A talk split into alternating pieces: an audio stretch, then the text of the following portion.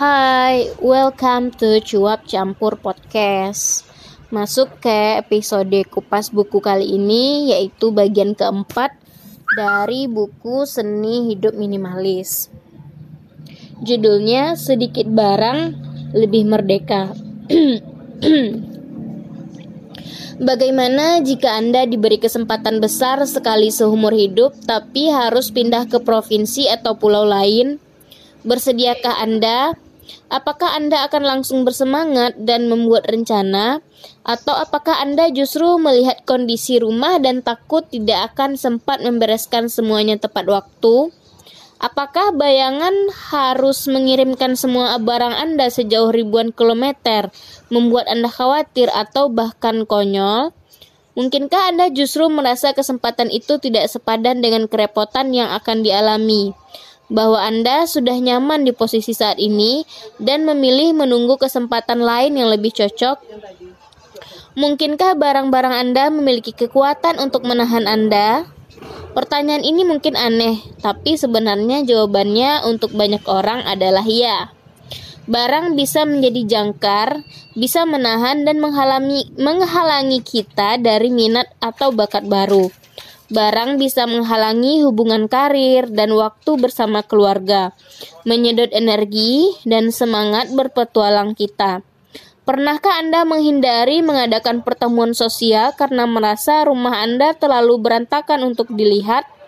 Atau tidak menghadiri pertandingan anak karena harus bekerja lembur demi membayar cicilan kartu kredit? Pernahkah Anda melewatkan kesempatan berlibur ke tempat unik karena tidak ada yang menjaga rumah? Sekarang, lihatlah sekeliling ruangan tempat Anda duduk saat ini. Bayangkan, ada seutas tali yang mengikat setiap barang pada diri Anda.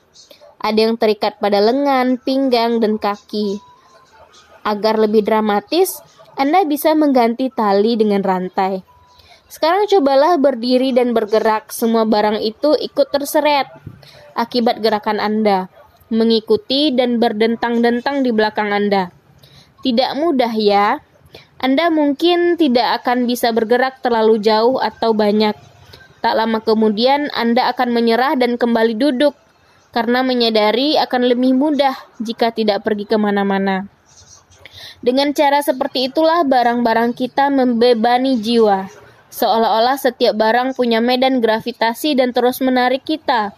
Dalam ruangan yang kacau dengan barang, Tak jarang kita benar-benar merasa berat dan lesu, terlalu capek dan malas untuk melakukan atau mencapai apa pun. Lalu bayangkan suasana berbeda, ruangan yang bersih, terang, dan tidak sesak oleh perabot. Dalam ruangan seperti inilah kita merasa ringan, bebas, dan menatap banyak kemungkinan. Tanpa beban, barang-barang yang kita miliki, kita merasa lebih berenergi, dan siap melakukan banyak hal. Dengan bayangan ini, bisa jadi kita tergoda mengambil jalan pintas, menciptakan ilusi mengenai ruang yang rapi dan bersih. Mudah kan? Cukup pergi ke supermarket, membeli wadah-wadah cantik, dan ruang minimalis pun akan langsung tercipta. Sayangnya, sekedar memasukkan segala barang ke laci, keranjang, atau wadah lain bukanlah jawaban. Karena Barang-barang tersembunyi entah itu di lemari, gudang, atau di tempat penyimpanan lain di luar rumah tetap ada dalam pikiran Anda.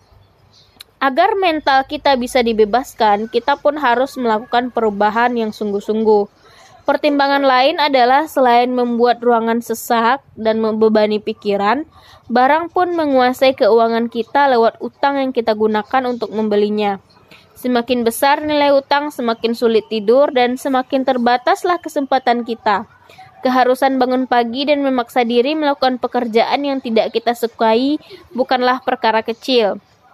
Dan semua itu kita lakukan untuk membiayai barang-barang yang tak lagi kita miliki, gunakan atau bahkan inginkan.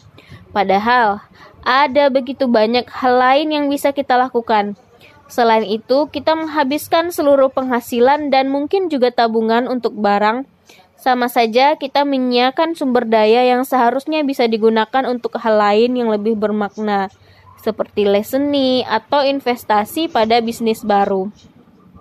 Bepergian adalah analogi yang tepat untuk menggambarkan rasa merdeka yang ditawarkan oleh cara hidup minimalis.